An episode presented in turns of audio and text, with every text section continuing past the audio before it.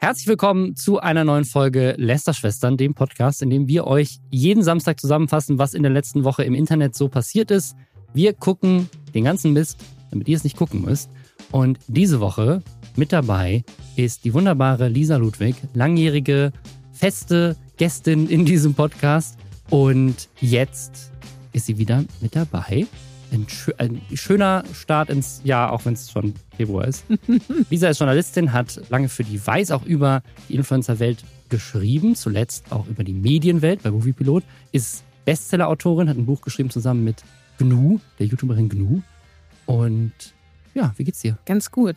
Ich bin sehr, sehr gehypt für die kommenden 2 Wochen, weil die Berlinale startet, das große internationale Filmfestival, das sich gerade zu Recht in der Kritik befindet, weil sie AfD-Politiker zu ihrer Eröffnungsfeier eingeladen haben. Hast du es mitbekommen? Ich habe es mitbekommen und tatsächlich ist das Einzige, was ich mitbekommen habe über die Berlinale. Ich weiß sonst nichts darüber und deswegen bin ich mir auch nicht sicher, ob das nicht vielleicht einfach ein smarter Marketing-Move in der aktuellen Zeit war.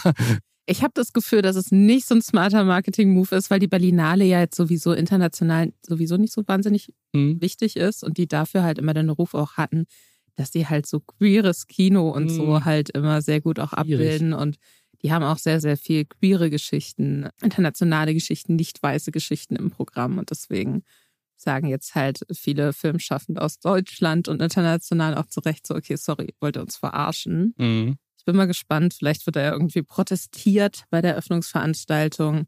Ich bin vor allem froh, neben mehreren Filmen, auf die ich mich freue, dass ich es geschafft habe, mich in mir so mehrere Party-Einladungen zu ergattern.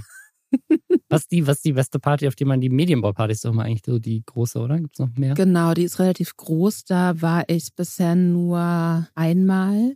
Und die hatten damals so eine krasse Gesichtscreme in ihren Goodie-Bags. Und ich wusste nicht, dass es eine krasse Gesichtscreme ist. Und ich dachte mir so, die Verpackung ist irgendwie super hässlich. Naja, wird schon nicht schlecht sein.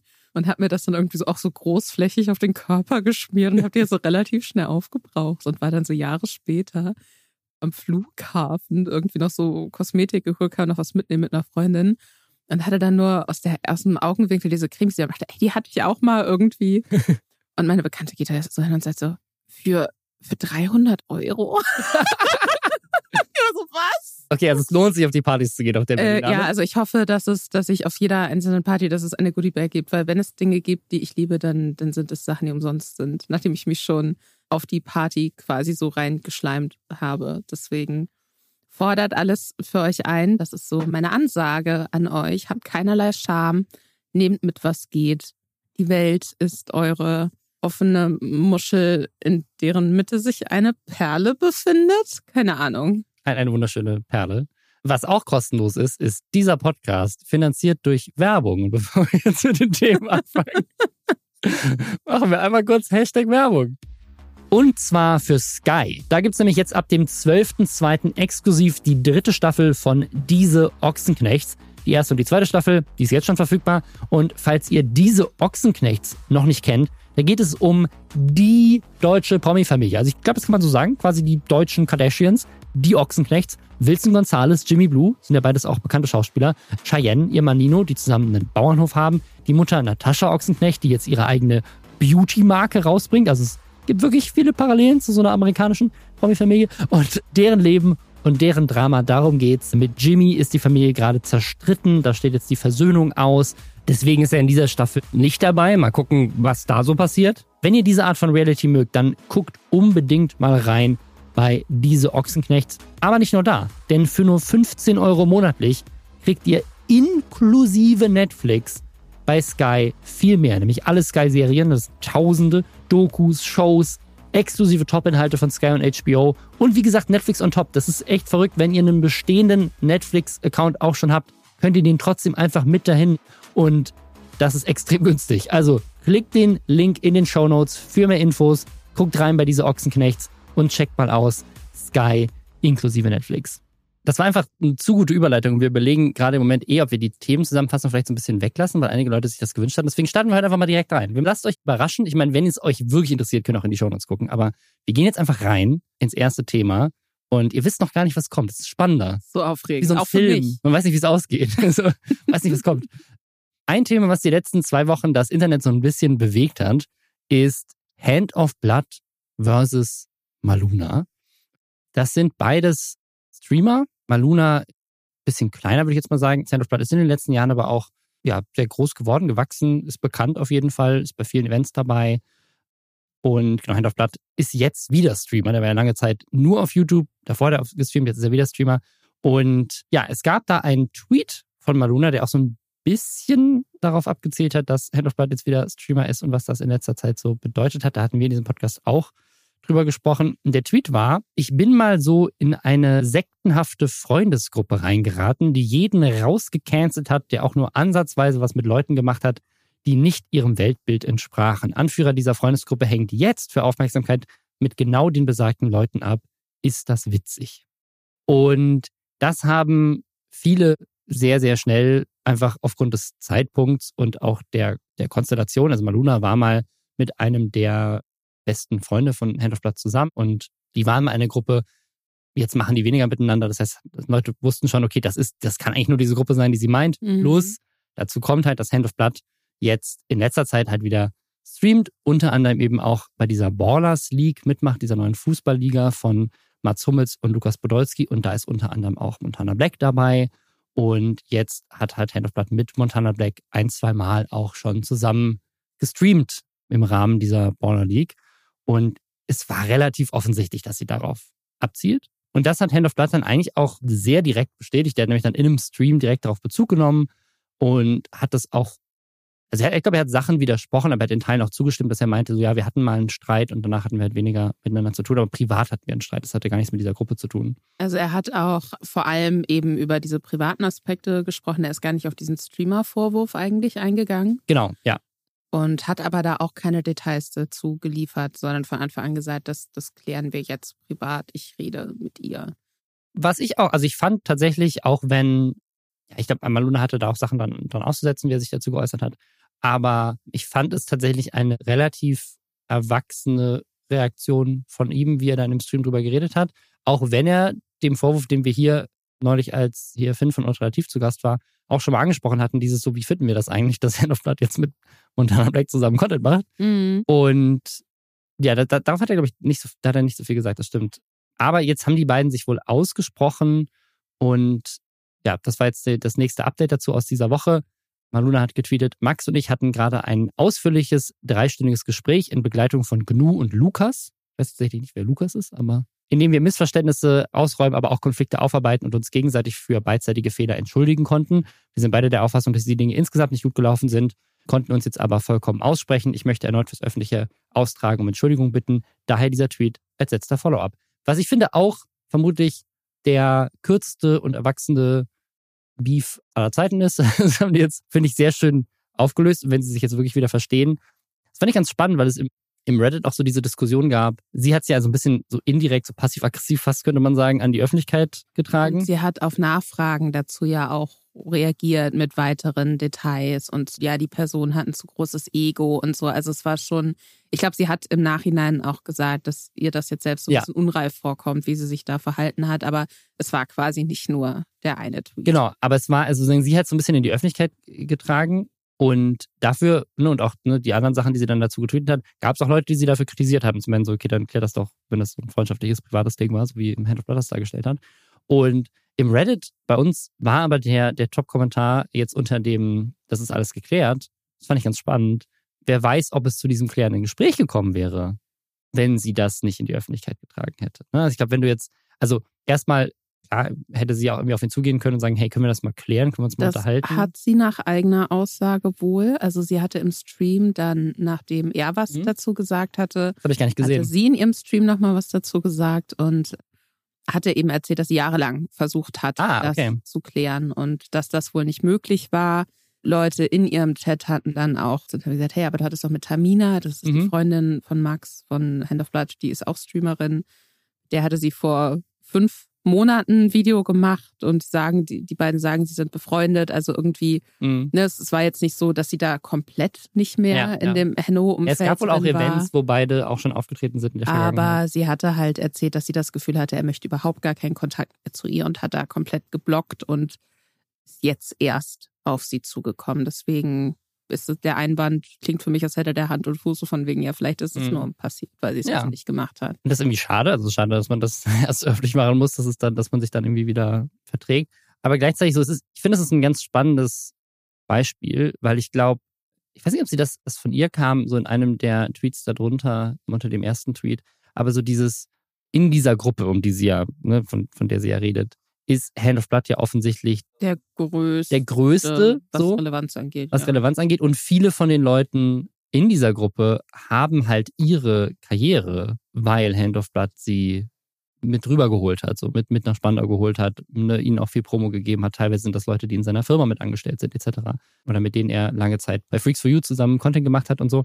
Und was ich mir auch vorstellen kann, ist so dieses, das habe ich auch schon öfters beobachtet, dass so in so Freundesgruppen, die sich so um bekannte Persönlichkeiten herum bilden, dass das Wort von der bekanntesten Person, auch wenn der das vielleicht gar nicht bewusst ist, weil sozusagen in der eigenen Wahrnehmung bist du immer noch derselbe Freundeskreis, aber in der Wahrnehmung deiner Freunde bist du schon mehr auf so einem Podest plötzlich und dein Wort hat mehr Macht, als es vielleicht vorher der Fall hatte, dass du das vielleicht selber unterschätzt, wie sehr das dann doch einen Einfluss nimmt, weil Maluna meint ja irgendwie so, ja, ich bin dann irgendwie mit einer Freundin unterwegs gewesen, auf der Straße, und die hatte Angst, dass wir gemeinsam gesichtet werden, weil sozusagen in dieser Freundesgruppe ich nichts mehr mit denen zu tun haben durfte, sie behauptet. Und wenn ich HandOfBlood richtig verstanden habe, meinte er so, er kann sich das gar nicht vorstellen, dass das so war, aber vielleicht wusste er halt einfach nicht, dass es so war, weil er nicht wusste, dass er so viel Einfluss hat. Kann ich mir auch vorstellen. Ich glaube halt auch, dass diese ganze, das ist ja auch nach wie vor, oder was heißt nach wie vor, vielleicht werden wir das auch niemals im Detail erfahren, müssen wir jetzt auch nicht zwingend, aber es gibt ja auch mehrere Dinge, die sie jetzt auch gesagt hat, wie das überhaupt zu diesem Zerwürfnis gekommen ist. Also zum einen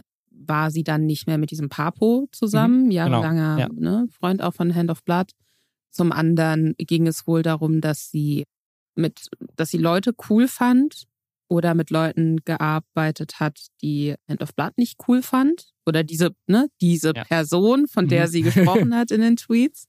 Und dann hatte sie in einem anderen Tweet nochmal gesagt, dass das wegen einem älteren Tweet von ihr auseinandergegangen ist, wo der falsch verstanden wurde, wo sie irgendwie gesagt hatte, sie wünscht sich irgendwie gute Freunde. Ihr einziger Wunsch nach wie vor ist, dass sie endlich mal gute Freunde findet, die ehrlich sind oder irgendwie sowas. Und ich glaube, dass das natürlich Sachen auch verkomplizieren kann oder dass alles zusammenfallen kann, dass man vielleicht eine andere Dynamik in Freundesgruppen ist ja oft so, wenn sich dann welche trennen, dass man nochmal sagen muss, okay, aber auf welcher Seite stehst du jetzt? Ne? Und dass dann vielleicht mehr Leute aus dieser Spandauer Bubble dann zu diesem Papo gestanden haben, das kann ja eine Rolle gespielt haben. Gleichzeitig muss ich aber auch sagen, wenn es jetzt einfach nur darum geht, zu sagen, hey, ich finde es nicht cool, wen du feierst und mit wem du Videos machst oder auf wen du reactest, das finde ich total legitim. Und das habe ich ganz viel von Leuten, die so Nachfragen zu dem Thema gestellt haben und so gesehen, das ist ja unmöglich, wenn Leute gecancelt. So, nee, ich kann doch komplett entscheiden und gut oder schlecht finden, mit wem sich jemand umgibt und wen jemand feiert, weil mir das natürlich sehr, sehr viel darüber sagt, was das für eine Person ist. Und sich dann jemanden beiseite zu nehmen, gerade in einer vielleicht davor engeren freundschaftlichen Situation, zu sagen, hey, das finde ich nicht cool und wenn du das weitermachst, dann weiß ich nicht, ob ich noch mit dir abhängen möchte. Das finde ich im ersten Schritt total okay. Und gleichzeitig finde ich es aber auch wiederum total okay, dann irgendwann zu sagen, ach so, sorry, als ich früher mit den Leuten irgendwie was gemacht habe, wurde ich ausgestoßen und jetzt machst du das selbst und siehst nicht, dass das irgendwie so doppelmoralmäßig wirkt. Also ich bin da wirklich, weil das hat mich auch gewundert, ne? Das wundert mich natürlich auch, wenn ich Streamer sehe, die sich sehr lange klar in eine Richtung positioniert haben und dann plötzlich neben Leuten sitzen, in welchem Kontext auch immer. Das ist natürlich was anderes, wenn man da bei der Person Gaming-Keller sitzt oder in der Gaming-Garage, als wenn man auf einer Veranstaltung ist, wo sehr viele Leute sind. Aber da frage ich mich ja auch oft bei vielen Leuten so, hey, warum bist du jetzt cool mit dem? Ja. Also deswegen, ich finde, das ist wirklich ein sehr schwieriges Thema, wo es für mich jetzt nicht so eindeutig wie für manche Reaction-YouTuber oder Streamer ist, zu sagen, wer jetzt hier die böse Person ist.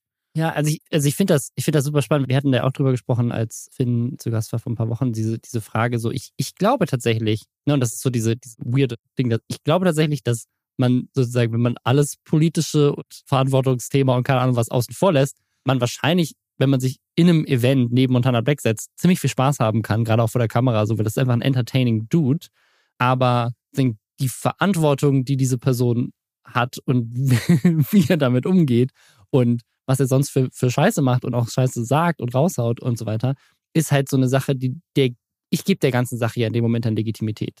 So ein bisschen auch, indem ich sozusagen mich jetzt mit der Person auseinandersetze. Und deswegen, das fand ich so ein bisschen schade, dass das in dieser Diskussion komplett untergegangen ist. Also dieser Vorwurf, der in dem Originaltweet mitspringt, so dass mal, lass mal drüber reden, dass du mit diesen Leuten jetzt rumhängst. Ja. Und wie du damit umgehst und wie du dich dazu äußerst, der ist irgendwie jetzt komplett wieder hinten runtergefallen, da wird gar nicht mehr drüber geredet, weil ich bin nicht der Meinung, dass man jetzt HandOfBlood dafür canceln muss, dass er mit Montana Black drum hat, weil wie gesagt, die haben halt beide zufällig investiert in das gleiche Business-Startup und jetzt zu sagen so, du darfst dich an der Ballers League teilmachen, so bei der Eintracht Spandau jetzt gerade übrigens auch die Tabelle anführt, weil da ein anderer Influencer dabei macht, der auch Scheiße baut ab und zu mal und irgendwie eine große Verantwortung hat vor vielen sehr, sehr jungen Jungs und damit verantwortungslos umgeht. Das ist ja Quatsch. Also da würde ich nicht hingehen und sagen, so, du darfst da nicht mitmachen. Aber trotzdem ist dann die Frage, so, wie geht man damit um und wie gibt man dem Ganzen auch Legitimität? Oder wie kann man auch in so einem Kontext irgendwie Kritik an der einen Sache äußern, aber die andere Sache durchgehen lassen? Also was ich meine, ist, dass man irgendwie so, wie kann man sagen, so andersrum, das war ja auch Thema, hat Montana Black ja zum Beispiel vor ein paar Monaten noch HandOfBlood als einen der so 4 YouTuber der Plattform, die er am meisten verabscheut, neben mir bezeichnet. Und jetzt ist Montana Black ja andersrum auch wieder cool mit HandOfBlood anscheinend. Und da irgendwie so einen Modus zu finden, das finde ich, gerade jetzt in dem Kontext mit einer Freundschaft, aber auch in dem Kontext so als Geschäftspartner oder Business-Kollegen. Wie schafft man das, dass man sozusagen in dieser Welt, die sehr auf Drama aus ist, auf der einen Seite sagen kann, yo, in meiner Rolle als, keine Ahnung, Leiter von Eintracht Spandau oder sowas, verbringe ich jetzt Zeit mit dem und wir sind unterhaltsam, weil das halt einfach wichtig ist für den Content, den wir rund um dieses Event erstellen. Und er macht das ja auch dann in dieser Rolle, oft dieser Präsident von dem Verein. Auf der anderen Seite finde ich aber auch ein paar Sachen kritikwürdig. Oder auch nicht, ist ja okay, wenn er sagt, ich finde die Sachen nicht kritikwürdig. Aber so wie ich das bisher mitbekommen hatte, hat er sich dazu gar nicht geäußert, dass es da vorher eigentlich sehr offensichtlich sozusagen seine Community und die Community von Montana Black, würde ich mal sagen, nicht so gut aufeinander zu sprechen waren und die beiden nicht gut aufeinander zu sprechen waren, nichts miteinander zu tun hatten. Und keine Ahnung, jetzt ein Montana Black ihn auch nicht eingeladen hätte auf sein großes Weihnachtsevent oder sowas. Und jetzt plötzlich sitzen die da zusammen, aber es wird nicht richtig aufgeklärt. Und ich glaube, in so einer Welt, wo alle nach Drama suchen und irgendwie jeder gerade mit jedem irgendwie Beef hat und es Tweets gibt und so weiter, hinterlässt es halt irgendwie so einen Beigeschmack, der da nicht richtig aufgeklärt wird. Und ich weiß auch nicht, wie man damit umgehen soll. Also ich glaube grundlegend, ich höre ganz gern den Podcast Gestresst und Rauschig. Das ist ein linker Podcast, der sich auch ein bisschen sehr politisch ist, aber sich auch so mit so Popkulturthemen und so auch auseinandersetzt. Bewusst auch nicht objektiv, sondern sehr, sehr subjektiv. Dadurch auch manchmal strittig. Aber da hat eine der Moderatorinnen, Lower Class Jane, die ich sehr oft sehr, sehr witzig finde und sehr auf den Punkt finde, gesagt, dass sie sich gerade echt auch in so sehr konservative Meinungs-YouTuber reinarbeitet, so ein bisschen. Und dass sie einfach nicht checkt, warum einerseits alle gerne die Zerstörung von was weiß ich machen und hier diese Person, hier ein Oliver Pocher jetzt hier nochmal da, irgendwie bloß dann was weiß ich, dass das aber untereinander nicht gemacht wird. Also, dass die gleichen Leute dann bei einer Veranstaltung plötzlich heiti-teiti cool mit einer Person sind, die ja vielleicht im Kern genauso scheiße ist wie ein Oliver Pocher. Also das ist sehr, sehr wenig und das ist so ein Gefühl, das sie da ausgesprochen hat, was ich eigentlich, wo ich mir dachte, nee, es stimmt total so. Ich finde, es kann ruhig, also ich finde, es gibt für mich einen Unterschied zwischen Drama und Beef, der dann so hoch und dann, weiß ich nicht, reagiert noch fucking Skurros da drauf oder was weiß ich. Es gibt einen Unterschied zwischen dem, was dann so hochgejazzt wird und sich wirklich auch mal inhaltlich miteinander auseinandersetzen und das auch wirklich, und da dann vielleicht auch auf einem, ich bin ja der Meinung, alles ist politisch, da dann auch mal zu gucken, hey, es gibt Dinge, die du sagst, die mir den Eindruck vermitteln, dass du bestimmten Menschen das Existenzrecht absprichst oder dass du dich hier und dort so äußerst, wie das mit meinem Weltbild nicht vereinbar ist. Und da auch einfach mal drüber zu sprechen und das auch mal dann so ein bisschen offen zu legen. Also das finde ich so, das fände ich halt cool und dann weniger so dieses, dass schlussendlich natürlich alle gemeinsam bei diesen Events sitzen, weil damit Geld verdient wird und was nicht. Das ist ja klar, das muss mir niemand erklären.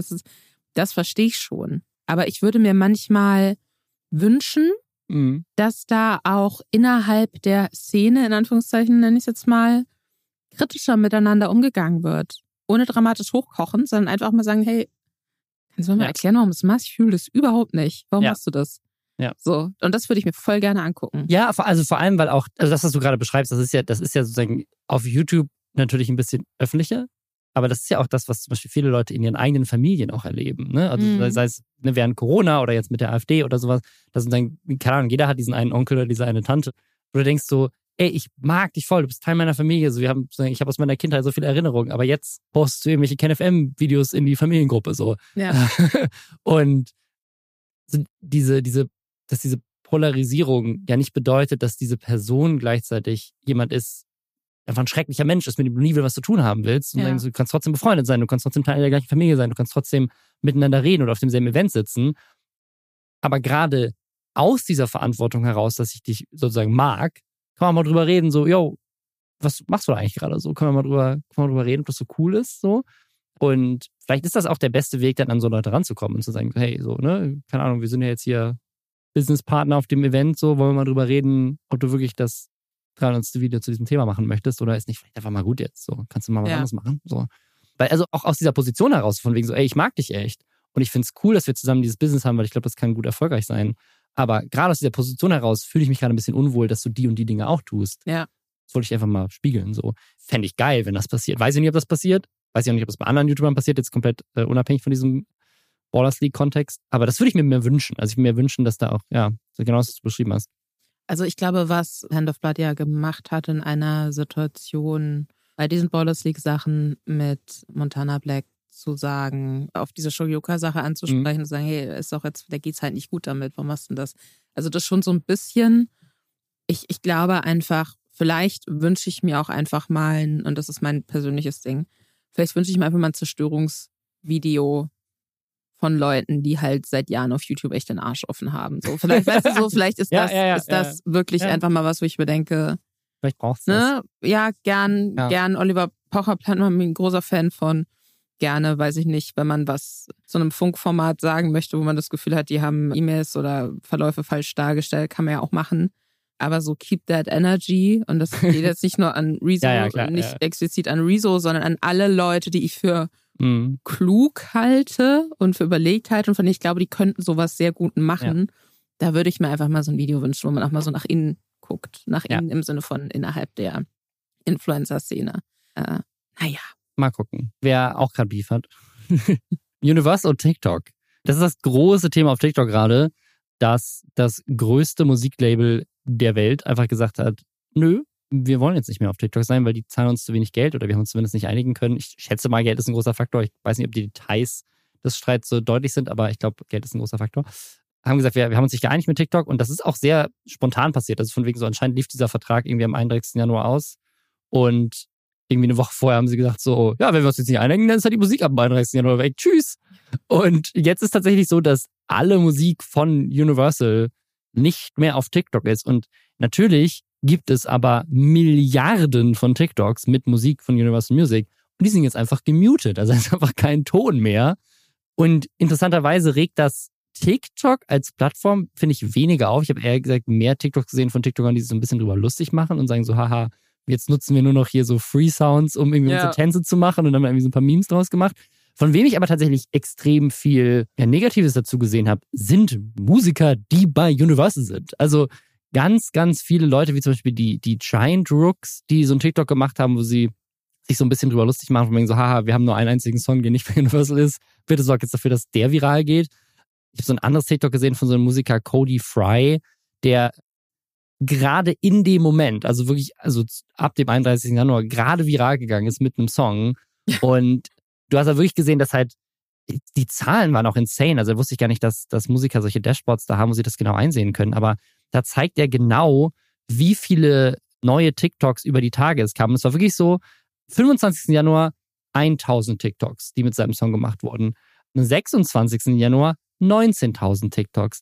Am 27. 81.000, am 28.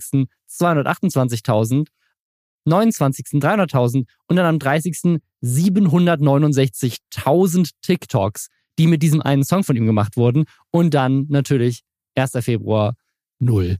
Und das ist natürlich richtig scheiße. Also hat wirklich sehr genau zurückgeführt. Ich als Musiker gehe gerade zum ersten Mal viral, habe zum ersten Mal Erfolg wegen TikTok. Und in diesen Erfolg rein kackt mein Label und sagt, nö, jetzt nicht mehr, tschüss.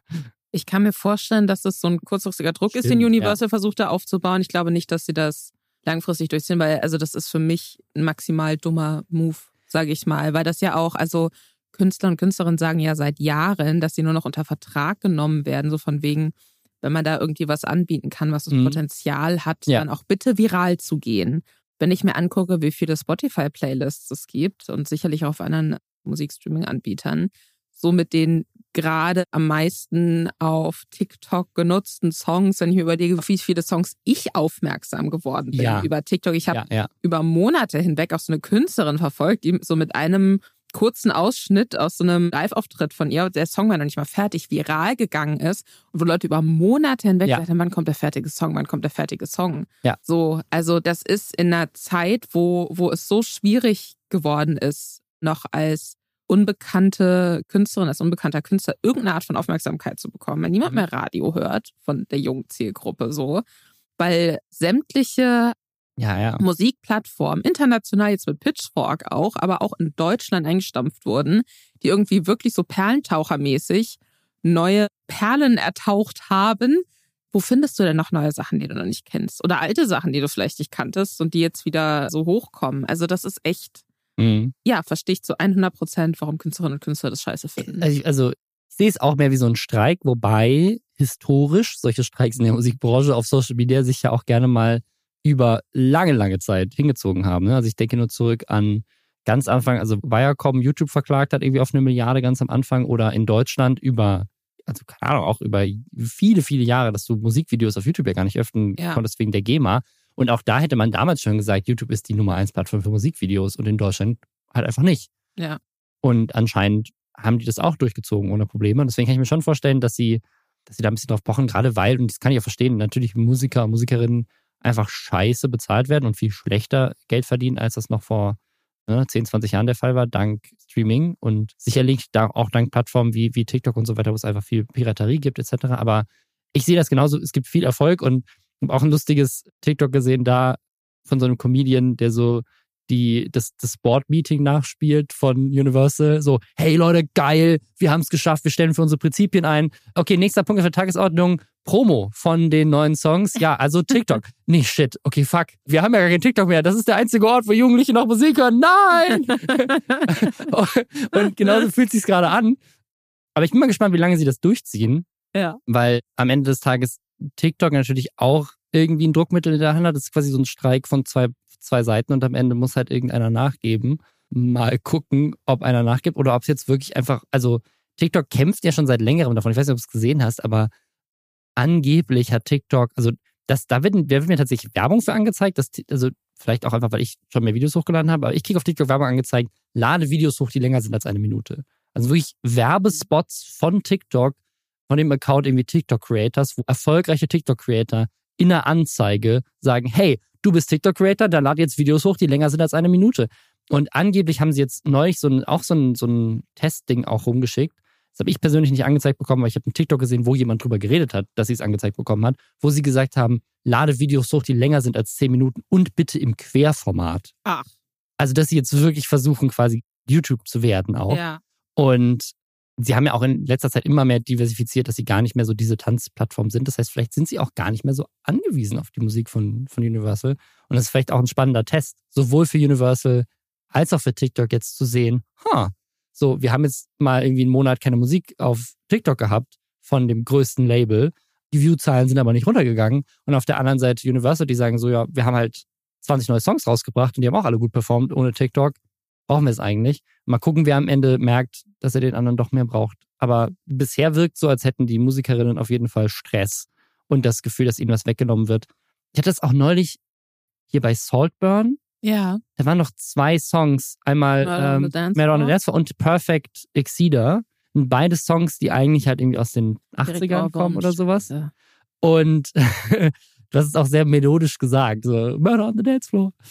Und so wie ich das persönlich mitbekommen habe, sind die beide, und ich glaube bei Perfect Exceeder tatsächlich das erste Mal auch wirklich in den Charts gewesen seit halt 1980.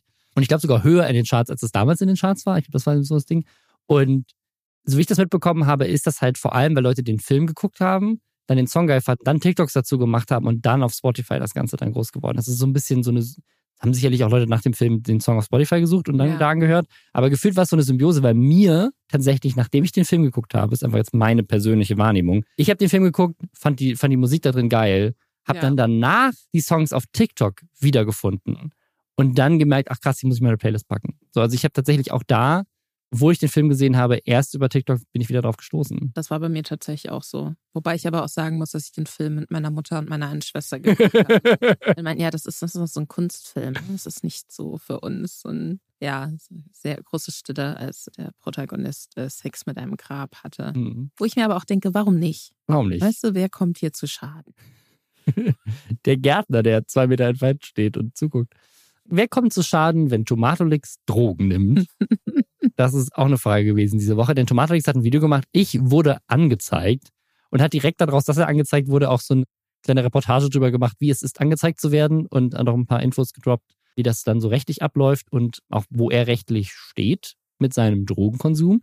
Weil Tomatolix macht ja viele Selbstexperimente, und eine Reihe, die mal wieder aufgreift, ist so eben nicht Selbstexperiment, ich bin einen Tag im Sexclub oder ich bin einen Tag Sternekoch, sondern auch, ich ziehe mir eine Line Kokain durch die Nase und gucke, was passiert. Und genau deswegen wurde er jetzt angezeigt, wohl von einer Person, die das Video gesehen hat, und begleitet halt so diesen Prozess von, ne, ich wusste gar nicht, warum ich angezeigt wurde, habe mir erstmal Anwälte nehmen müssen, dann hat die Akteneinsicht eingefordert, dann haben wir das wieder gedauert, dann...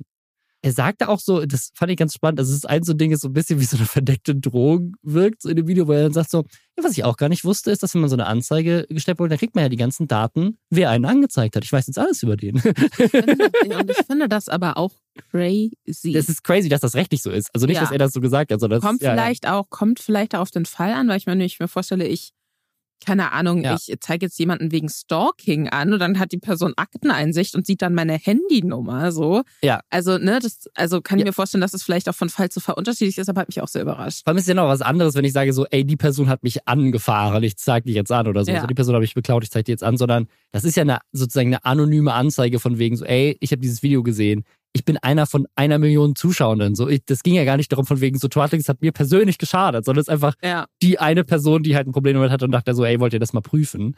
Und jetzt hat er alle Daten von dieser Person, das ist auch ein bisschen seltsam. Ich frage mich auch, ob er sich überlegt hat, für das Video die Person anzufragen. So, ey, können wir ein Interview machen, warum du mich angezeigt hast? Hätte ich gut gefunden. Ja, auf jeden Fall, die Strafanwältin, die sich da genommen hat, erklärt dann auch, wie sie das rechtlich sehen, und tatsächlich ist er da wohl im grünen Bereich. So, er kann sagen in dem Video, ich habe jetzt gerade Kokain genommen, und sagen, beobachte mich jetzt, weil, und das fand ich sehr lustig, das Argument, die Strafverteidigerin sagt so, ja, das ist ja im Film auch so. Also wenn im Film jemand sozusagen Drogen nimmt, dann nimmt er wahrscheinlich keine echten Drogen, ist ja Unterhaltung so. Und im Falle von Tomatolix ist er so, man sieht ja nicht, wie er Kokain konsumiert, er sagt es nur. Also indirekt ist ihre Verteidigung, es könnte ja auch sein, dass Tomatolix seine ganzen Videos immer faked.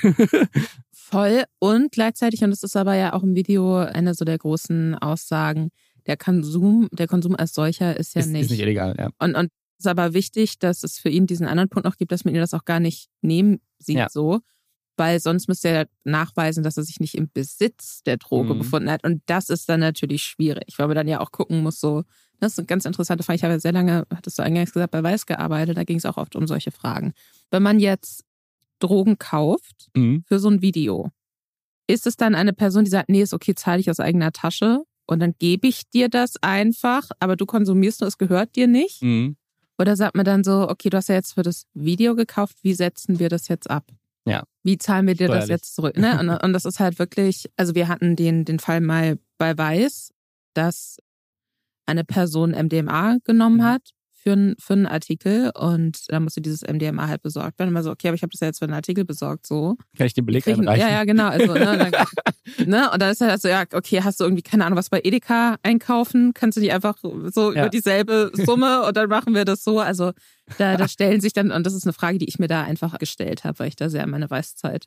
Das finde ich eine richtig lustige Überlegung. Weil wir haben das ja ganz oft mit sehr viel weniger problematischen Dingen, aber wir haben auch schon für, keine Ahnung, Nerdscope-Sketches damals halt einfach so Sextoys gekauft oder halt irgendwie absurde Kostüme einfach seltsame Props. Und das ist halt alles bei uns in der Steuererklärung. Also das Finanzamt hat da ganz klar aufgelistet, so hier, das wurde gekauft für dieses Video. Dafür haben wir das gebraucht. Und das ist ja auch bewiesen, weil man kann es ja easy nachgucken, dass wir es auch für das Video benutzt haben. Und die Sachen liegen alle schön kategorisiert bei uns im Keller. Habe ich auch mal gezeigt in dem Video. Aber es ist halt, das ist schon absurd. Aber die Überlegung, dass Tomatolix ja auch irgendwie, ich war hier im Sexclub oder ich habe hier Kokain gekauft, auch irgendwie in seine Buchhaltung mit einbringen muss, finde ich auch lustig. Ich fände es schön, wenn die Person, die quasi das Kokain bezahlt hat, die nicht Tomatolix selbst ist, weil sonst hätte es sich ja in seinem Besitz befunden. Ja. Und dann hätte er eine Straftat begangen. Vielleicht kann sich die Person irgendwie anonym mal bei Robin melden und so sagen, wie das so steuerlich aussieht. Ich finde, Felix kann sich einfach bei mir melden und sagen, wie hast du das steuerlich gemacht? Vor allem, was ich mich auch frage, ist, kannst du wahrscheinlich die Anwältin jetzt absetzen, oder? Das ist auch eine Business-Ausgabe. Bestimmt, ja. Weil das ist ja als Teil deiner Arbeit bist du angezeigt worden, aber ja, er ist ja als Privatperson angezeigt worden, nicht als seine GmbH. Ne? Also keine GmbH-Anzeigen für Drogenkonsum. Auf jeden Fall nach diesem Anwaltsvideo, wo echt super viele spannende Sachen, also Christian Domecke war da ja auch mit drin und so irgendwie gesagt, wenn man so eine Vorladung bekommt, niemals direkt persönlich einfach hingehen und denen was erzählen, sondern immer Anwalt holen und immer nur schriftlich. Das fand ich sehr, es gab für mich noch keinen Fall, wo mir das passiert ist, aber sollte ich in der Zukunft straffällig werden oder mir das vorgeworfen werden, dann weiß ich Bescheid. Ich habe mir dann aber auch nochmal dieses Kokain-Video von ihm angeguckt, weil das kannte ich gar nicht und war dann schon später abends, also habe ich es folgerichtig in 1,5-facher Geschwindigkeit geguckt, was sich auf mehreren Ebenen nur konsequent angefühlt hat. Und ich fand es halt so wichtig. Also ich meine, weiß nicht, wie es bei dir ist, aber ich meine, wenn man in der Medienbranche arbeitet, dann sieht man ja oder hat schon sehr viele Menschen gesehen, die offensichtlich nicht nur Alkohol trinken auf Empfängen oder Medienpartys, sondern auch Kokain konsumieren. Und ich könnte bei Wetten das mitmachen, glaube ich, mit so, ich erkenne aus 300 Metern, ob diese Person Kokain konsumiert hat. Das finde ich aber auch eine geile Variante von Wetten das. Ja. So eine Ü18 Wetten das Show an Joyn pitchen. Und ich fand das auch einfach wirklich, wenn du dann siehst, wie sich sein Kiefer so plötzlich bewegt. Ich meine, natürlich sehen wir ihn das nicht konsumieren, aber ich bin mir relativ sicher, dass er das konsumiert hat für dieses Video. Deswegen. Also die Fake-Vorwürfe, sollten jetzt Fake-Vorwürfe kommen nach den Aussagen seiner Anwältin, das glaube ich nicht. Ja, wir haben keine Drogen im Rahmen dieses Podcasts konsumiert. Weil Robin die nicht hätte absetzen können. Genau, weil man sie nicht sieht. Aber wir kennen so, jetzt hat man sie gehört. Und zwar für Moulin Rouge, das Musical, exklusiv in Köln gibt's das. Das basiert auf dem gleichnamigen Film von Baz Luhrmann mit Nicole Kidman und Ewan McGregor. Kennt ihr bestimmt, ist aus 2001, legendärer Film. Und Moulin Rouge, das Musical, ist tatsächlich das aktuell erfolgreichste Musical in Deutschland und das zu Recht. Die Produktion hat in den USA 10 Tony Awards gewonnen und man merkt, warum. Ich war letztes Jahr da und man kommt da rein und man ist direkt baff. Ich habe sowas noch nie gesehen. Das ganze Theater ist einfach Moulin Rouge, das Musical. Also es ist einfach das Theater, du bist quasi in dem Theaterstück. Also dieses Design von diesem Theater, das habe ich so noch nie erlebt. Die Atmosphäre ist einfach krass. Die Kostüme sind mega. Das Bühnenbild ist, wie gesagt, das ist das Krasseste, was ich je gesehen habe. Es sind 75 Songs dabei von 165 Komponisten und Komponistinnen. Zum Beispiel Adele oder Katy Perry oder Lady Gaga. Das Ganze ist ein Mashup-Musical. Und ich meine, die Story, wenn ihr den Film gesehen habt, die ist eh legendär. War aber auch echt krass, die nochmal auf einer Bühne zu sehen. Hat mir sehr gefallen und ich kann es euch, wie gesagt, einfach nur empfehlen. Tickets gibt es bereits ab 59,90 €. Geht auf moulin-rouge-musical.de oder guckt in die Shownotes. Hört, jetzt können wir es absetzen.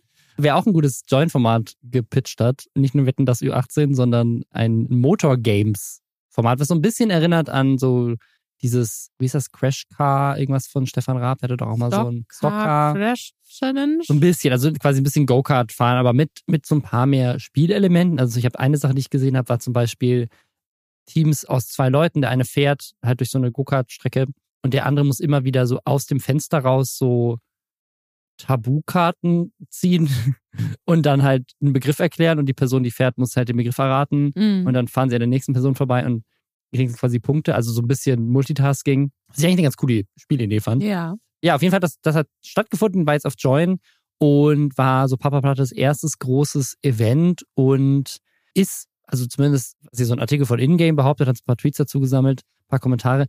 jetzt nicht so nur positiv aufgenommen worden. Also eine Sache, die ich im Voraus schon gesehen hatte, war ein Tweet, wo jemand irgendwie gezeigt hat, dass tatsächlich relativ wenig Tickets verkauft wurden wohl für die Arena. Das war jetzt nicht leer, also man hat ja schon echt viele Leute in den Rängen auch gesehen, aber ich glaube, die Arena ist sehr viel größer, man hätte noch viel mehr verkaufen können. Und es war wohl auch ein bisschen chaotisch und die Spiele teilweise halt nicht so, weiß nicht, kamen jetzt nicht so 100% an. Und ich finde es ganz interessant, weil ich das Gefühl habe, also ich habe zum Beispiel ein Video gesehen von dem Anfang, wie Papo da rauskommt, quasi, die machen. Und das war schon vom Production Value so, dass ich dachte so, das ist krass.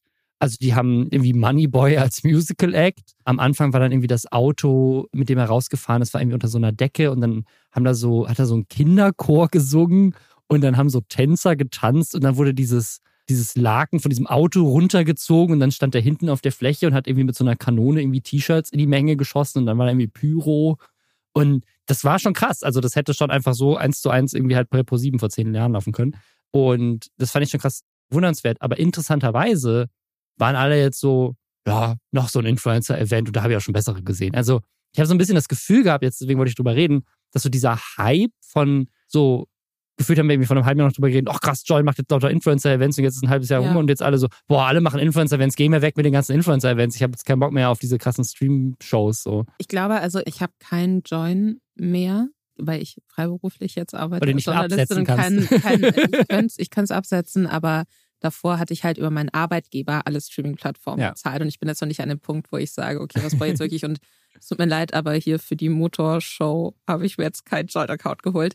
Aber ich habe mehrere Vlogs gesehen, unter anderem von Leuten, die sich da Tickets gekauft haben, da als Fans waren, aber auch von jemandem, der da anscheinend Fotos gemacht hat und dann halt so ein bisschen auch hinter den Kulissen rumgelaufen ist, dann zwischenzeitlich mal die Hälfte der Show nicht mal mitbekommen hat, weil er zu seinem Opa fahren musste und dann kam er wieder zurück. Also ein bisschen, ich habe okay, einfach cool. Ich habe alles an Vlogs genommen, was mir irgendeine Art von Einblick verschafft hat und habe dann eben auch viel auf Twitter einfach geschaut. Und ich muss halt sagen, dass ich mir nicht sicher bin, ob Punkt 1, diese Art von man macht was mit so großen Streaming-Anbietern, ob das in der Form Sinn macht. Weil für mich jetzt, ne, vielleicht für andere Leute nicht, aber für mich jetzt läge der Charme bei so einem Influencer-Event irgendwie zu sagen, oh, das sieht auch aus, als hätten die Leute das wirklich selbst gemacht. Weißt du, da hat halt irgendwie jemand bei sich irgendwie, keine Ahnung, Montana Black in seiner Garage hat da irgendwas aufgebaut. Oder Revi in seinem Garten. Ich weiß nicht, ob Garten heißt, ja scheißegal. Ne? Aber so vom Prinzip her, dass man wirklich das gehört, okay, das ist jetzt hier so eine self-made Sache irgendwie und danach noch Leute mit reingeholt. Dann ist es auch nicht schlimm, wenn das jetzt nicht so super High-Class-mäßig aussieht oder wenn die Strecke, auf der gefahren wird, total klein ist und sich nicht verändert, so. Weil dann weiß man, nee, das ist jetzt halt einfach so, die hatten da richtig Bock drauf und die haben es jetzt zusammengeschossen, die haben es zusammen gemacht. Und es gab ja Influencer-Events, wo das noch so mitgesprungen ist. Und wenn aber, keine Ahnung, da Joyn mit drin ist und die sich denken, okay, hier Stefan Raab haben wir nicht mehr, wir müssen jetzt irgendwie nochmal so eine Stockcar-Challenge-mäßige Situation hier herstellen, aber in so einer super kleinen Halle mit deutlich weniger Budget, mit Leuten, die parallel aber eigentlich die ganze Zeit auch an ihrem Handy sind und Sachen für ihre Streams, für ihre Vlogs, für ihre YouTube-Zusammenfassungen vom Event aufnehmen. Ja. Und dann sitzen da im Publikum Menschen, die auch noch am Handy sitzen. Die TikToks. Auch am Handy sitzen und TikToks aufnehmen oder hoffen, dass sie irgendwas von den Leuten mitkriegen, wegen denen sie da sind, die aber super weit hinten in dieser Halle sitzen und die sie kaum sehen. Da denke ich mir so, was ist es jetzt? Also ich fand, das sah sehr, sehr lieblos aus. Ich habe keine Ahnung, warum da ein Moneyboy steht. Publikum, davon habe ich auch Ausschnitte gesehen, also keinerlei Begeisterung. Warum auch? Und das finde ich dann so ein bisschen schade, weil wie du meintest, ne, auch von dem Endgame, von dem du da erzählst, haben ja ganz witzige Ideen drin gesteckt. Ja, und ich glaube jetzt auch so von der Zusammenstellung an Leuten her waren da ja einige dabei, wo ich mir denke, oh, gucke ich mir gerne an, wie sie gegenseitig in einem Auto anschreien oder so, voll. Weißt du? Ja. Und ich glaube einfach so dieser Zusammenschluss aus, man will es dann doch irgendwie sehr professionalisiert und groß machen, aber mit sehr wenig Budget, da verliert man dann die Leute, die so diese Low-Budget-Sache bei Streamern eigentlich immer akzeptieren würden, aber eben nicht, wenn es dann eigentlich mehr Stefan Raab sein soll. So. Also das ist, ich glaube, das ist ein Punkt für mich, der schwierig ist. Ja, ich glaube, das ist ein Faktor. Also ich glaube, so dieser Wow-Faktor ist halt weg. Also ich glaube, am Anfang war so dieses, oh krass, so jetzt sind Streamer auch bei solchen fetten Events und das ist jetzt weg und jetzt haben die Leute halt auch diesen Anspruch von, das muss jetzt, entweder muss das das geilste Fernseh-Event sein und hier so riesige Show, so keine Ahnung, die Papa Platte macht mit bei Joko und Klaas verstecken irgendwie 1 Million oder sowas, dann ist es noch so, hat es noch so einen Charakter. Ja. Oder es muss halt dieser self-made authentische Charakter wieder sein, aber so dieses Zwischending funktioniert nicht. Wobei, das hatten wir letzte Woche, dieses Format, was ja auch von Joyn ist, von Unsympathisch TV, wo er quasi so Jobs testet, so Mitarbeiter des Monats ist für irgendwie einen Tag. Das wird ja bei ihm auch auf YouTube ausgestrahlt und das scheint auch echt gut anzukommen. Und da ist es dann so eine Sache, die er halt so alleine wahrscheinlich nicht hinkriegen würde, weil er kommt da halt nicht ran an so. Und das ist ja auch keine, Sachen. Weil es ist ja kein Event. Das genau, ist ja, ist mehr so eine Show. Das ist ja der Fokus auch auf ihn und ich glaube, das funktioniert ja dann auch nochmal ganz anders. Ja, ich bin mal gespannt. Also ich bin mal gespannt, was sich da so noch tut. Wir hatten es auch letzte Woche, also es gibt anscheinend immer mehr solche Formate jetzt. Mal gucken, ob die Leute da gelangweilt sind. Auch diese Ballers League, die wir jetzt gerade schon angesprochen hatten vorhin, die läuft jetzt schon und ich habe so ein bisschen was davon mitbekommen und auch auf Twitch mal gesehen. Die läuft ja auch auf Joyn. Aber so bisher ist jetzt der Moment so für mich ausgeblieben, wo ich gedacht habe, so ach krass, da muss ich unbedingt mal reinschauen, weil das ist ja mega krass, was da passiert. Sondern eher so, okay, cool, das gibt's halt, aber geht so ein bisschen an mir vorbei. Ich glaube auch, also Joyn baut sich da ja, ne, RTL hat in diesem klassischen Trash-Fernsehen halt gewonnen und die haben da ihr eigenes MCU quasi mit ihren ganzen Leuten, die sich dann immer weiter hochzüchten in die High-Class-Trash-Formate. Die Trash-Avengers. Und Joyn macht das halt mit Influencern. Und ich glaube, das Problem ist aber so ein bisschen auch bei diesen Shows, dass die halt, was denen halt auch fehlt, ist die Bereitschaft der Leute, gegenseitig aufeinander auszurasten. Also wirklich kontrovers miteinander umzugehen, dass sich da verschiedene Gruppierungen bilden, dass Leute sich richtig scheiße finden gegenseitig. Das ist ja was bei so Trash-Formaten immer wichtig ist. Und das macht, und da schließt sich der Kreis zu dem, was wir vorhin besprochen haben, das macht dann natürlich niemand. Ja. Weil alle waren ja kumpelig miteinander. So. Ja, und du wirst auch dann nur eingeladen, wenn du halt, also Papa Platt hat natürlich da die Leute eingeladen, die er halt mag und mit denen er so so meint, was ja auch Sinn macht. Ja, finde ich auch spannend. Spannender Punkt. Ich will jetzt das nächste Thema direkt mal mit reinschmeißen, nämlich 24 Tim bei Ich bin ein Star, holt mich heraus, was ja quasi genau dieses Kontra-Ding ist.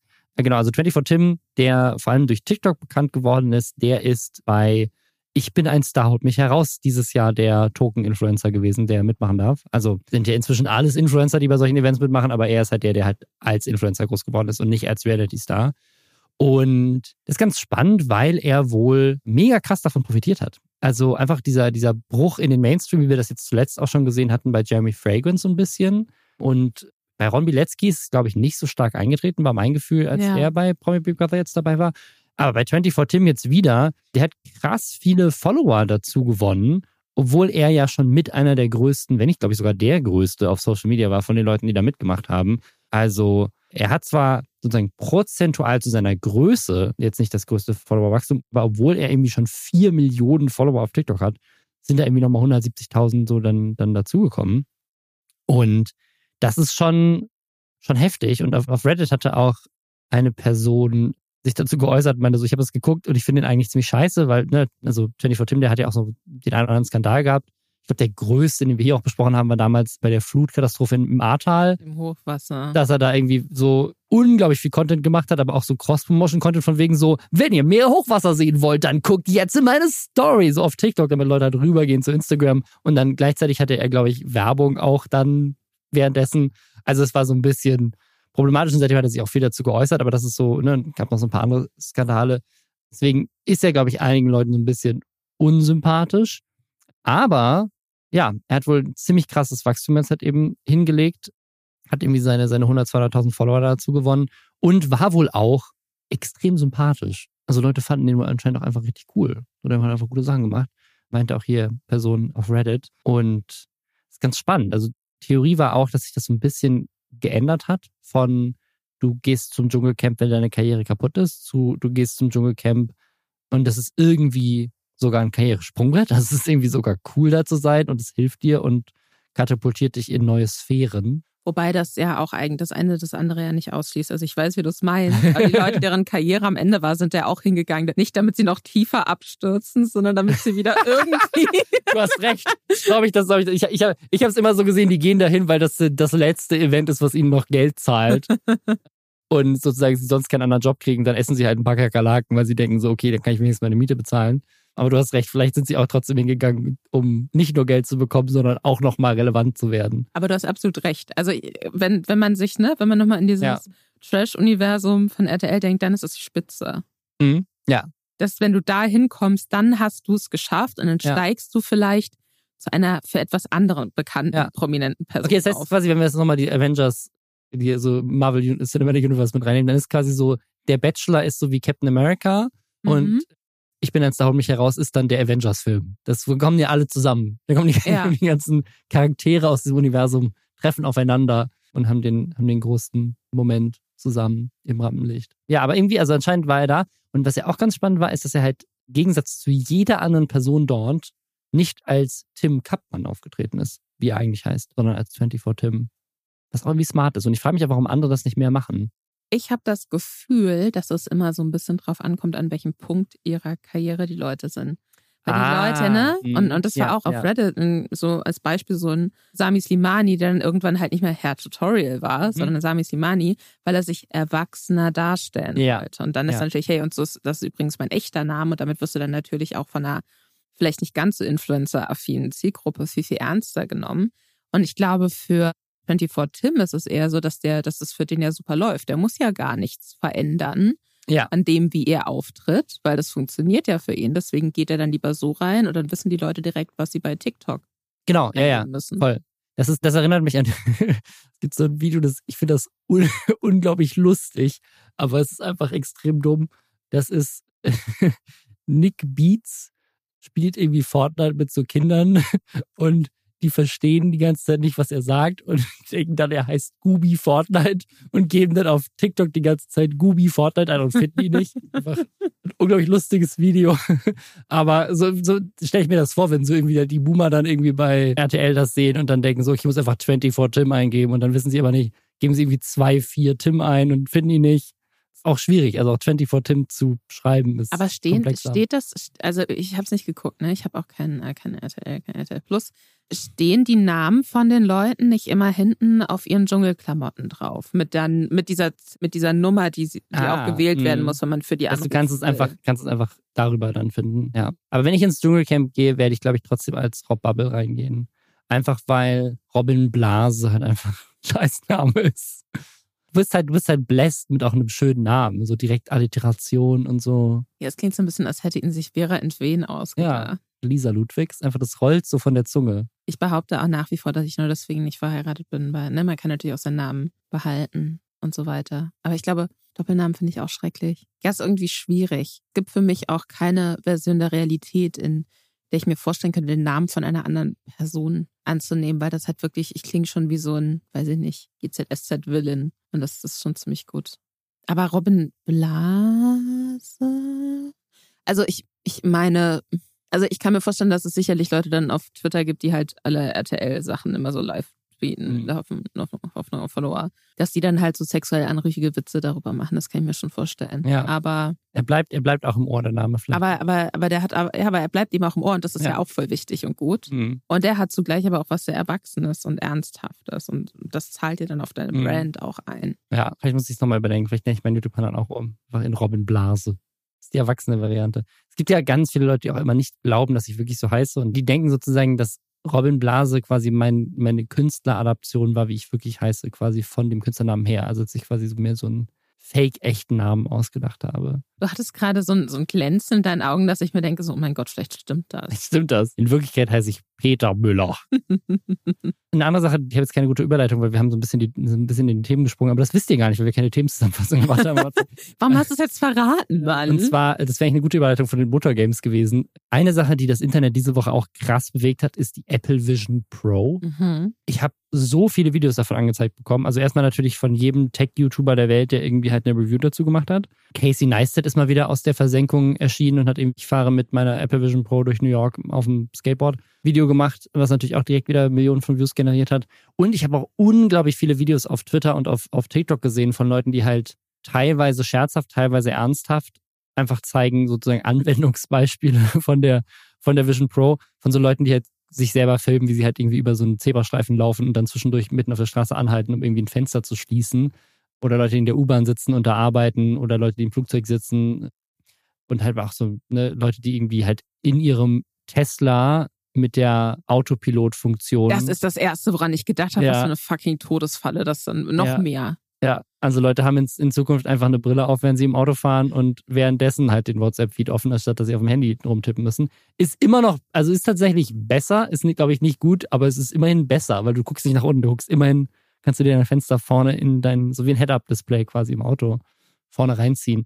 Aber ich finde es unglaublich faszinierend und ich habe einen TikTok gesehen, wo jemand was gezeigt hat, was ich so gar nicht gesehen hatte, und zwar, die Fenster sind ja sozusagen, und das ist ja wohl auch das, was das so krass gut macht, dieses Headset, ist das, also für alle, die nicht wissen, was der Beschwur ist, VR-Headset, aber mit sozusagen mehr Fokus darauf, dass du mit Augmented Reality auch durchguckst, anders als jetzt, keine Ahnung, die Meta-Quest, die das auch kann, aber es sieht nicht so schön aus. Und ein Killer-Feature ist, dass halt diese Fenster, wenn du die irgendwo in den Raum hinstellst, dann bleiben die da. Und ein Case, den ich gesehen habe, da habe ich niemand anderen drüber reden gesehen, bis ich das eine TikTok gesehen habe, der hat halt die Fenster verteilt im Raum. Also der hat zum Beispiel an seinen Kühlschrank halt seine Notes-App mit der Einkaufsliste dran gepinnt und an die Wand den Fernseher und an seinen Schreibtisch seinen MacBook-Screen-Erweiterung. Und anscheinend bleibt das alles physisch im Raum da stehen. Das heißt, er kann sich einfach durch den Raum bewegen. Und wenn er quasi am Kühlschrank war, macht er den Kühlschrank zu und dann klebt da seine Einkaufsliste. Aber es muss derselbe Raum bleiben. Es kann nicht sein, dass, weiß ich nicht, in der Küche. Er geht in diesem Video. Wie gesagt, ich weiß nicht, ob das fake ist, aber ich fand es faszinierend. Und ich kann mir vorstellen, dass es stimmt. Er geht in dem Video auch irgendwie ins Bad, kommt wieder und die Fenster sind immer noch im Wohnzimmer an der Stelle, wo sie. Okay, das heißt, man hat quasi eine ganz neue Möglichkeit, oder ich hätte eine ganz neue Möglichkeit, Dinge in meiner Wohnung zu verlieren. Wo ist meine Notes-App? Scheiße, wo sind meine E-Mails? Entschuldigung, dass ich nicht auf ihre E-Mail geantwortet habe. Sie war unterm Bett. Ich habe das Fenster zu klein gemacht und habe es nicht mehr gefunden. Das ist so wie ich war heute Morgen in einem Videocall mit meiner Mutter und sie hat zwischendurch irgendwas gegoogelt und meinte, ich finde dich nicht mehr, wo ist das Tablet? Genau so. Oh Mann, ja, das ist die Zukunft. Und ich bin echt gespannt, was das auch so fürs Internet bedeutet, auch für Social Media bedeutet, wenn sich das wirklich durchsetzt. Weil ich glaube, in Deutschland kannst du es noch gar nicht kaufen und ich würde jetzt auch nicht 3.500 Euro ausgeben für ein First-Generation-Ding. Aber ich habe schon Bock, mal in den Apple Store zu gehen und das auszuprobieren, weil mich fasziniert das schon krass. Und eine Sache, die ich halt echt faszinierend finde, und ich glaube, da werden wir sicherlich viel mehr sehen, ist, in den Reviews wird ganz viel damit gearbeitet, dass du auch damit Videos aufnehmen kannst. Also, dass du quasi du kannst die Sicht, die du siehst, auch direkt so quasi Screen recorden. Kannst du auch mit den neuen iPhones tatsächlich. Also, das ist quasi auch mit Reality so zeigen. Genau. Ja. Und also, dass du wie so ein 3D-Video gefühlt, ne, aufnimmst. Das kannst du auch. Die Einstellung gibt es auch für die neuen iPhones. Dann kannst du das damit auf der, der Brille auch gucken. Ja, weil was ich so faszinierend finde, ist die Idee, die ja wirklich, also keine Ahnung, schon mal Google Glass oder sowas damals kam so, oder hier mit Snapchat mit deren Brille, dass du wirklich halt im Alltag eine Brille auf hast und du filmst einfach, was du halt siehst. Ich bin mal gespannt, ob das für Content Creation mehr genutzt wird in Zukunft. Also, dass Leute quasi wirklich halt ihre Apple Vision Pro halt draußen anziehen mit dem Battery Pack und dann rumlaufen. Und halt so dann Videos machen, so aus der Ego-Perspektive, so ein bisschen, was sie sehen. Und dann, keine Ahnung, vielleicht auch ab und zu so hier, so sieht man, so wie dieser Typ gezeigt hat, wie er quasi seine Wohnung einrichtet. So, von wegen, so so nutze ich das. Hier ist meine Notes-App und so Efficiency, so arbeite ich. Also ich glaube schon, dass das ist schon so ein Breakthrough. Es fühlt sich an wie so ein Breakthrough-Moment, einfach weil es von Apple kommt und es schon nochmal krass viel besser ist als die Meta-Quest. Was ich sehr lustig finde, weil ich es immer noch sehr lustig finde, dass Mark Zuckerberg irgendwie so viele Milliarden in seine Metaverse investiert hat und jetzt kommt halt sozusagen die Konkurrenz und zeigt einfach, ja, also irgendwelche weirden Spiele, wo ich irgendwelche NFT-Inseln kaufe für richtig viel Geld, damit ich irgendwie meine Fake-NFT-Nikes auf meiner digitalen Insel, wo ich meine digitalen Blumen bewässern muss im Metaverse, nutzen kann. Nö, das Geile ist einfach, ich kann mir halt meine Notes selber an den Kühlschrank pinnen, damit ich meine Einkäufe machen kann, weil ich will eigentlich nicht die ganze Zeit so in irgendeiner weirden Cartoon-Grafik-Insel leben. Finde ich schon auch sehr lustig, dass die dich da anscheinend komplett verrannt haben und Apple einfach die viel bessere Idee direkt danach irgendwie rausballert. Ich sehe das auch tatsächlich wie ein bisschen eher wie so ein ja, Pilotprojekt oder so ein bisschen so, was kann man denn machen? Und dann wird sich darüber erst dann herausstellen in den Folgejahren, was davon ist dann wirklich sinnvoll. Ja. Ist es sinnvoll, dass ich mir digital eine Einkaufsliste an meinen echten Kühlschrank pinne, wo die nur da hängt, wenn ich mir denke, wenn ich es nur am Kühlschrank haben möchte, dann kann ich mir da auch einen richtigen, echten Zettel hinhängen zum Beispiel. Dann ist sie in der Cloud, dann kannst du auf dem Handy. Und will ich es nicht vielleicht lieber auf dem Handy haben, damit ich es immer theoretisch bei mir habe? Nee, aber das sind halt so Spielereien irgendwie. Es gibt eine Sache, die für mich sehr, sehr cool klingt. Es gibt eine Sache, die für mich sehr, sehr gruselig klingt. Ich fange mit der gruseligen Sache an. Man kann ja sein Gesicht quasi auch so scannen lassen. Ja, auch diese FaceTime-Avatare. Genau, und diese Personas oder so heißt es dann. Und dann erstellt die Brille quasi einen digitalen Abdruck deines Gesichts, mit dem du dann FaceTime kannst. Mhm. Und wo die Leute dann quasi so eine Uncanny Valley-mäßige Variante deiner selbst unglaublich sehen, creepy aus. Die dann auch deine wie du sprichst und so nachempfinden und alles. Und das finde ich hochgradig gruselig und ich glaube, dass das unfassbar krass abused werden kann. Und deswegen, das ist der gruselige Part. Und ich habe aber, bevor ich diese ganzen YouTube-Videos jetzt gesehen habe und bevor die Brille auch draußen war, bei The Verge oder so, amerikanische Technikseite, einen Artikel gelesen von einer Person, die meinte, ja klar, krasse Spielereien, aber es gab eine Sache, wegen der habe ich fast geweint. Und zwar wurde diesen Journalistinnen und Journalisten, die sich das vorher angucken konnten, in einem Rahmen von so einem Event halt gesagt, hey, nehmt mal diese Art von Video, mir fällt jetzt gerade nicht ein, wie das heißt, auf mit euren neuen iPhones und schickt uns die und irgendeinen Moment, der für euch auch einen emotionalen Zusammenhang hat. Mhm. Und dann zeigen wir euch, wie sich das anfühlt, wenn ihr das auf dieser Brille guckt. Und die Person hat gesagt, sie war irgendwie mit ihrer Mutter Abendessen. Und die Mutter hat so ein bisschen einfach erzählt und wie sie das Essen jetzt fand und überhaupt, die Mutter ist auch schon älter. Und dann hat sie die dabei gefilmt und hat sich dieses Video dann über diese Brille angeguckt. Mhm. Du bist und halt meinte, da. Und das war dann wirklich, sie hatte echt das Gefühl, also sie kann sich vorstellen, ne, wenn ihre Mutter irgendwann nicht mehr ist, die guckt dieses Video, das ist halt unfassbar. Ja, und das ist halt das, was ich meine, auch für Content Creation, ne? Also wenn in Zukunft sozusagen du so einen Vlog drehst mit dieser Art von Look und Leute gucken sich das dann auf so einer Brille an, dann bist du halt da. Also es ist nochmal eine ganz andere Art von sozusagen Nähe zu den Leuten und deren Leben, weil du halt einfach es aus ihren Augen mittendrin siehst. Und ich meine, das ging bisher auch schon mit irgendwelchen GoPros, haben Leute auch schon so POV-Videos gemacht.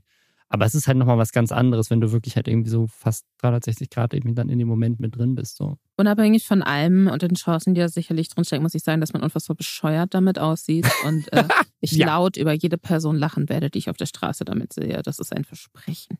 Also das Lustigste an diesem Ding, finde ich, ist, dass sie sozusagen sich überlegt haben, wie sorgen wir dafür, dass es nicht dumm aussieht und irgendwie cool aussieht. Lass uns einen Bildschirm vorne dran machen, der dann so tut, als würde er quasi die Augen von dahinter sozusagen, der ist ja extra sogar so ein 3D-Film drauf, dass es so aussieht, als wären die Augen halt wirklich tiefer, aber in Wirklichkeit ist es halt einfach ein Display. Ja. Das ist ja ein Bildschirm, also die quasi die Kamera wird einfach durchgeloopt und du siehst quasi ja nicht die echte Welt, sondern es ist ja nicht wirklich Augmented Reality, sondern es ist einfach eine Rekonstruktion der Welt. Aber diese Augen vorne dran sehen halt so goofy aus. Also es ist einfach so, es ist so deine milchigen Augen da so, die da so draufsetzen. Also ich weiß nicht, ob das Ganze wirklich besser gemacht hat, diese Idee, oder ob man nicht einfach hätte sagen können, so wir machen es einfach zu vorne. Wenn sowas irgendwann so aussieht wie diese Dragon Ball Z-mäßigen Visier. Ja, genau, so Google Glass-mäßig. Dann würde ich es tragen. Aber das jetzt hier, das ziehe ich nicht an. Aber ich glaube, das ist das Problem. Ich habe tatsächlich Google Glass damals, das ist ja auch schon irgendwie 12 Jahre her oder sowas, 10 Jahre, auch mal benutzt. Und ich glaube, da gibt es sogar ein YouTube-Video von bei The Mansion damals. Und das war cool, aber diesen Effekt von, dass du wirklich im Moment bist und so weiter und dass du da so immersiv die Sachen angezeigt bekommen hast, das wird, glaube ich, halt nicht so gehen. Du wirst immer eine volle Brille, die quasi deine Augen komplett abdeckt, irgendwie tragen müssen. Ja, ich glaube, das will ich dann einfach nicht. Ja. Ich glaube, da bin ich nicht die Zielgruppe. Ich bin mal gespannt. Also ich meine, das ist jetzt erstes Produkt, so wir werden da wahrscheinlich in ein paar Jahren drüber reden, aber keine Ahnung, also mir ist jetzt kein Apple-Produkt bekannt, was es jetzt irgendwie nicht wirklich geschafft hat, so einen Durchbruch zu haben, so keine Ahnung, vom iPod bis hin zur Apple Watch und so weiter. Am Anfang haben sie alle drüber lustig gemacht, am Ende hat es jeder. So. Weißt du, was ich wirklich zurück möchte? Ist mir jetzt gerade komplett fremd. Nicht ganz, naja, egal. Ich möchte diese kleinen iPad-Nanos zurück. Weißt du, diese mit den Bildschirmen, diese kleinen viereckigen. Also ich dachte, du meinst, es gibt ja die wirklich nur so, die so bunt waren und die nur die Buttons hatten. Nee, ich meine die mit dem kleinen Bildschirm, mit dem Farbbildschirm. Über alles geliebt. Leider irgendwann der An- und Aus-Knopf kaputt gegangen und dann, aber den habe ich, glaube ich, auch noch irgendwo liegen. Ich habe das geliebt. Ich finde das perfekt. Ich möchte nicht, dass alles nur noch über das Telefon funktioniert. Ich möchte wieder kleine Gadgets haben, die Dinge für mich erledigen, unabhängig voneinander. Ja, also meine größte Sorge ist tatsächlich gar nicht, dass ich damit dumm aussehe, weil ich sehe eh dumm aus. Ich glaube, meine größte Sorge... Möchtest du darüber sprechen, Robin? Das ist ein bisschen unvermittelt. Nee, also ich meine, so, keine Ahnung, ob ich jetzt am Handy hänge oder so ein Ding aufhabe, glaube ich, ist jetzt, keine Ahnung, ist jetzt weniger... Schreibt mal bei Reddit, wie ihr zu dieser Aussage von Robin Blase steht. Nein, das ist nicht meine größte Angst. Also ich habe keine Angst, dumm auszusehen, glaube ich, wenn ich so ein Technik-Gadget benutze. Aber wie gesagt, so, am Anfang haben sich alle auch über das iPhone lustig gemacht und keine Ahnung was, und dann wurde es irgendwann hat es jeder gehabt.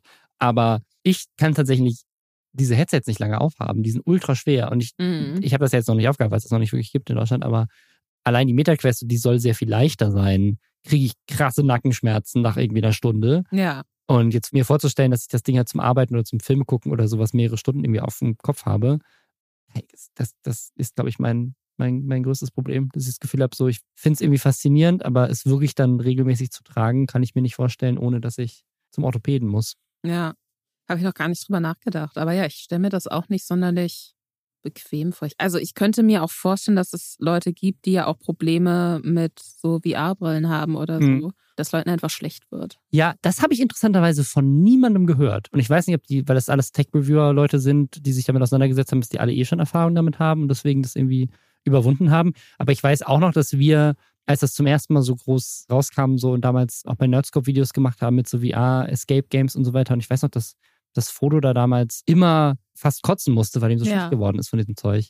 Und ich weiß auch, dass ich das auch schon ein paar Mal hatte mit der MetaQuest, dass ich sozusagen dachte so, puh, ich muss jetzt erstmal eine Pause machen, weil mir ist richtig schwindelig. Aber das habe ich tatsächlich, und vielleicht, weil du mehr die Realität auch siehst, ja, gut, das kann sein, habe ich von niemandem gehört bisher. Aber das ist sicherlich auch ein Faktor für manche. Also ich bin mal gespannt. Also ich glaube, wir sind da so an so einem Breaking Point, wo ich echt denke, so, wir leben jetzt in der Zukunft. Ne? AI ist plötzlich ein Ding, Augmented Reality Brillen ist ein Ding, die tatsächlich auch funktionieren und auch von einem großen Konzern auch irgendwie jetzt Mainstream-mäßig gemacht werden. Ich hatte mir die Zukunft weniger dystopisch und faschistisch irgendwie vorgestellt, muss ich sagen. Ja, ich finde aber auch, das gehört zu einem guten Sci-Fi-Film. Ist eine faschistische Diktatur. Ja. Ich dachte Aliens vielleicht eher. Wo sind die Aliens? Ja. Vielleicht das fehlt jetzt noch. Das fehlt noch. Na gut. Es ist kein wie komme ich jetzt von Aliens darüber? Wäre auch ein kleines Alien in ihrem Körper. Okay. Nee, aber du bist, Bauch. Ja gut, du darfst es sein. Du bist, ich bin auch Vater. Ja, und zwar, nee, also wir wollten die Folge jetzt mal ein bisschen abschließen mit einer positiven News und einem Gruß. Und zwar Pete's Meat, also der Pete von Pete's Meat, wird Vater. Zum ersten Mal hat jetzt gepostet, seine Frau, Honey, die ist schwanger in der 24. Woche. Und jetzt im April, also haben sie es relativ spät auch bekannt gegeben, werden sie Eltern. Und das finde ich sehr cool und zeigt mal wieder, wie alt irgendwie alle werden und wie erwachsen alle werden. Genau, bei Pizmin hat einer auch schon ein Kind, der Sepp, glaube ich. Ich glaube, das ist jetzt das zweite. Und ja, irgendwann gibt es keine OG-Influencer mehr, die keine Kinder haben. Sondern es ist einfach durch. Alle erwachsen. Herzlichen Glückwunsch. Ja. Muss ich sagen. Voll. Ich wünsche denen alles Gute. Das ist sehr schön. Eine kleine gute News in der faschistischen, dystopischen Zukunft ohne Aliens? Ohne Aliens. Fragezeichen? Ja, mal eine gute Nachricht zum Schluss für euch. Danke, dass du heute wieder mit dabei warst. Sehr gerne, sehr gerne. Und ich wünsche euch einen wunderschönen Tag und Woche und wir hören uns nächsten Samstag wieder. Ich höre euch dann auch zu. Ich bin dann wieder auf der anderen Seite. Genau, aber auch gerne bald wieder hier mit dabei. Super. Ciao. Ciao.